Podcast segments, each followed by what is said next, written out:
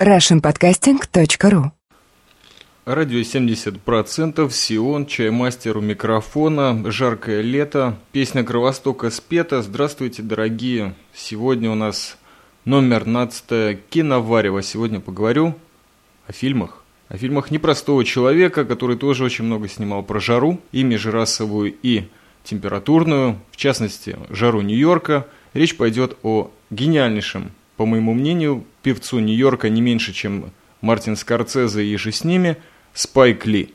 Человек, рассматривающий очень скрупулезно всю американскую действительность, и в частности, действительность и происходящие события родного любимого города, с когда-то остро социальной точки зрения, а сейчас с более сглаженной, но не менее талантливой.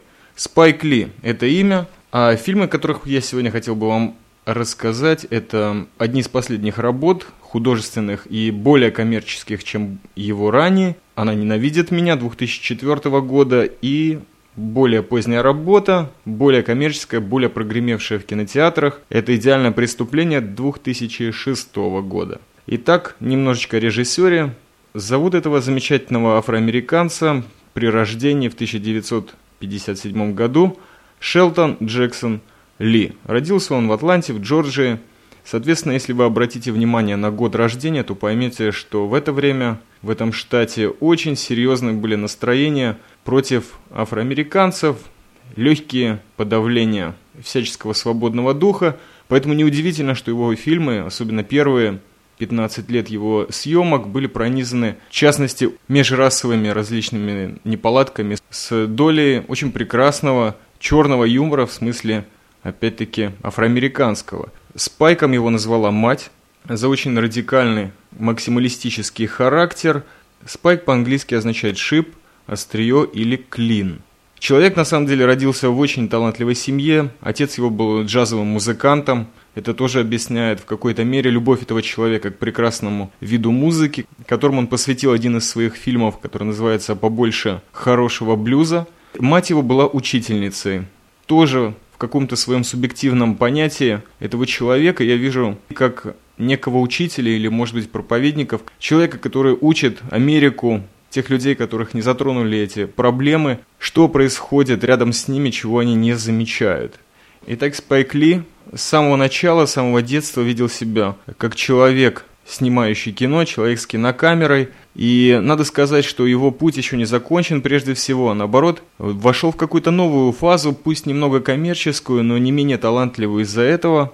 Если пройтись по некоторым тривиальным фактам его биографии, то человек постоянно встречался с очень серьезными манекенщицами, опять-таки афроамериканками. В частности, среди них блеснула Хелл Берри. Учился с Энгом Ли, другим Ли, из Тайваня в школе искусств кинематографа, а также его фильмы являлись серьезным толчком для кинематографических карьер таких людей, как Сэмюэл Джексон, Джон Тартуро и Дензел Вашингтон. Часть из них, в частности Джексон и Вашингтон, уже не снимаются в его кроме вот уже объявленного идеального преступления, потому что именно благодаря фильмам Спайка Ли их э, чек за роль существенно возрос. Именно в его фильмах они смогли реально раскрыть свои таланты характерных героев и не только.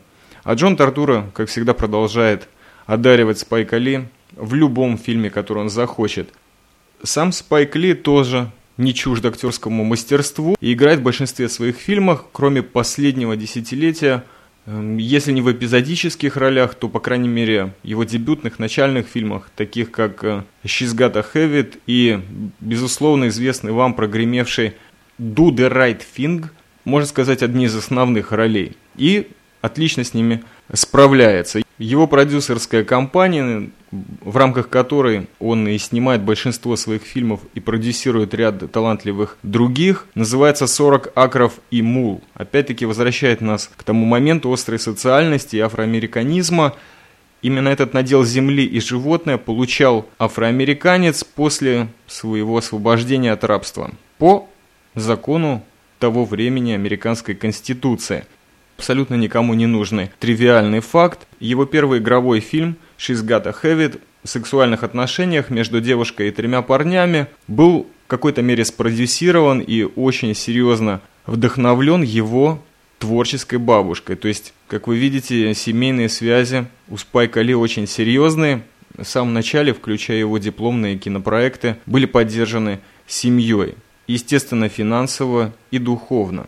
Спайку Ли удается набрать неслабое количество замечательных актеров в одном фильме, и все они прекрасно знают свое место, прекрасно играют свои роли. Я думаю, что им конкретно по кайфу работать с самим Спайком Ли, потому что именно он дает им тот шанс раскрыться как актерам полную силу. И примером этой волны являются два фильма. Первый – это «Она ненавидит меня». Начинается фильм с прекрасных титров, которые сразу же направляют зрителя в атмосферу сюжета. Это обыгранные банкноты зелененькой американской капусты, мертвые президенты, а также живые, например, Джордж W. Буш. Да, он изображен на трех баксах, соответственно, фальшивой купюре. Здесь немножко на полях можно заметить, что странным образом для меня Спайк Ли является фанатом Майкла Мура, в частности его фильма «Боулинг для Колумбины», который достаточно показал в какой-то мере белую только острую социальность, соответственно, разделил его не любовь к Джорджу Бушу, но не концентрировался на этом. Музыка Терри Бланшара прекрасно, очень подчеркивает и балансирует между различными линиями сюжета этого фильма. Тоже советую послушать, может быть, в отдельном формате. И, безусловно, супер актерский каст. В главной роли Энтони Маки и Керри Вашингтон, которая большинству из вас известна по роли очередной жены последнего короля Шотландии вот они в главных ролях, а также послушайте, только послушайте, кто составляет им компанию в актерском ансамбле. Это Эллен Баркин, Моника Белучи, бесподобно Джим Браун, Вуди Харрельсон в роли суперкоррумпированного босса. Байлинг – это новая азиатская личика в Голливуде, Джон Тартура и, конечно же, очередной, присущий всем фильмам Спайка Ли, рэпер Кви Тип который, по-моему, в последнее время очень слабо рэпует, но где-то в прошлом совершил свою маленькую Black Revolution. Итак, о сюжете. Учился в Гарварде один талантливый афроамериканец, начал работать биотехом в крупнейшей корпорации, где предстает перед дилеммой раскрытия коррупции в потрясающих масштабах или увольнением. Человек выбирает зачистку совести и сразу же попадает из-за этого в разряд опущенных мажоров. Боссы не оставляют это дело просто так, его заявочку в соответствующие органы и всячески пытаются его подавить, можно сказать, как-то морально уничтожить. Где же выход для этого пацанчика? Ведь ему предстоит поддерживать прикованного к креслу каталки отца, а также саму хазу или хату плейбоя, от которой, естественно, так просто не откажешься, особенно в Нью-Йорке. Спасает его 18 лесбиянок, которые, благодаря его подружке, ныне бизнес-вумен, очень серьезный, а также имеющий собственную подружку. Она предлагает ему серьезную тему, у нее много подруг, и все они хотят ребенка. А так как она его лично знает, и можно сказать даже в тесном контакте пару раз поучаствовала, она предлагает ему сделку. Быть самцом-размножителем, парочку уколов кефирных сделать за неплохие бабки, а именно 10 тысяч американских шекелей за сеанс. Стоит заметить, что и Спайк Ли замечательно умеет снимать э, женскую обнаженную натуру. В этот раз очень серьезно можно развернуться, ибо есть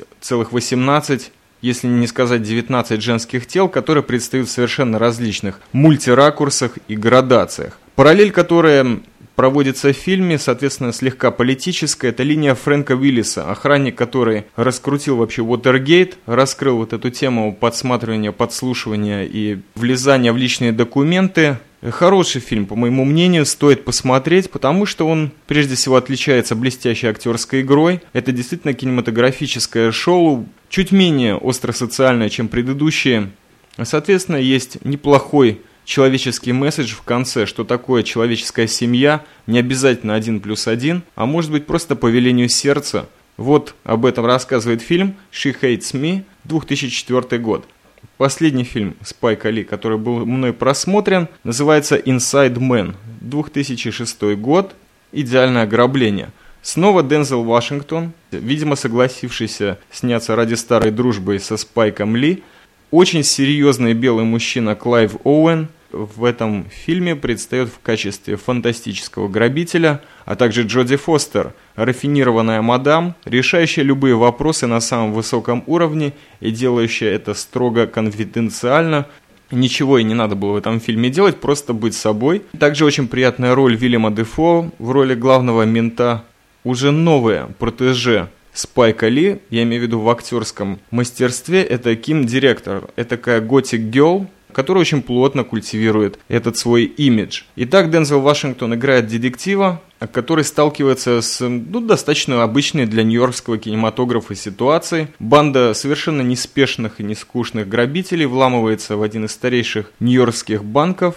Ребята, безусловно, высококлассные, банк респектабельный, и параллельно товарищи эти криминалы слегка долбят, но не убивают заложников – и очень серьезно расчленяют логику самого мусора Вашингтона, а также владельца этого респектабельного Нью-Йоркского банка, который серьезно трясется за содержимое своей нигде не зафиксированной камеры с безусловным беспредельным компроматом. Именно этот президент банка нанимает никому неизвестную в широких кругах, но высшего класса обществе очень известный Фостер, который старается выйти в какой-то диалог э, с грабителем и выманить у него, возможно, информацию об этой легкой камере с компроматом, что, соответственно, очень запутывает весь сюжет, потому как заложники очень серьезно волнуются, с ними продолжают общаться грабители, и что самое интересное, что никому нельзя верить. Непонятен план грабителей, ни ментам, ни Джоди Фостер, ни тем более президенту банка. С каждым десятиминутным промежутком в фильме история все больше и больше запутывается, все больше какого-то безумного юмористического абсурда, тем более, что под подозрение попадают все без исключения, в том числе и заложники. Это вторая сюжетная линия, которая начинается практически с развертки сюжета – все 50 человек допрашиваются в течение фильма параллельно с основным сюжетом. Фильм действительно показывает некую криминальную ситуацию, которая блестящим образом прописана, по моему мнению. Дело в том, что сценаристом выступил человек с, с таким очень серьезным, плохо мною произносимым именем. Это Рассел Гевирц. Это новое слово в Голливуде в жанре сценария. По-моему, человек выходит на уровень Чарли Кауфмана это уже не социальное кино, несмотря на то, что тут и там есть вкладочки, намекающие на вечно присутствующий в воздухе Нью-Йорка расизм, но он достаточно неплохо обыгран, безусловно, прекрасными экспромтами самого Дензела Вашингтона, которые тут же были на съемочной площадке включены в сценарий, соответственно, в кадр.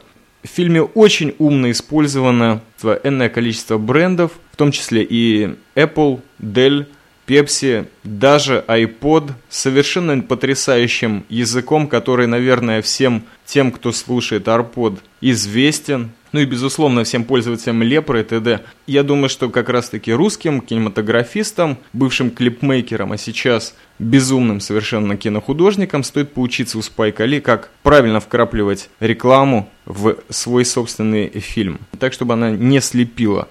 Итак, это был подкаст от Чаймастера на ДЦТ Киноварева о двух замечательных фильмах любимого мною Спайка Ли. Кстати, фильмы этого режиссера все как один называются Спайк Ли Джойнс. Легкого лета вам, приятного настроения. Будьте добры, берегите свое здоровье, спасайтесь от жаркого палящего солнца, прекрасной музыкой и неплохими примерами кинематографа. Всего доброго. С вами был Чаймастер.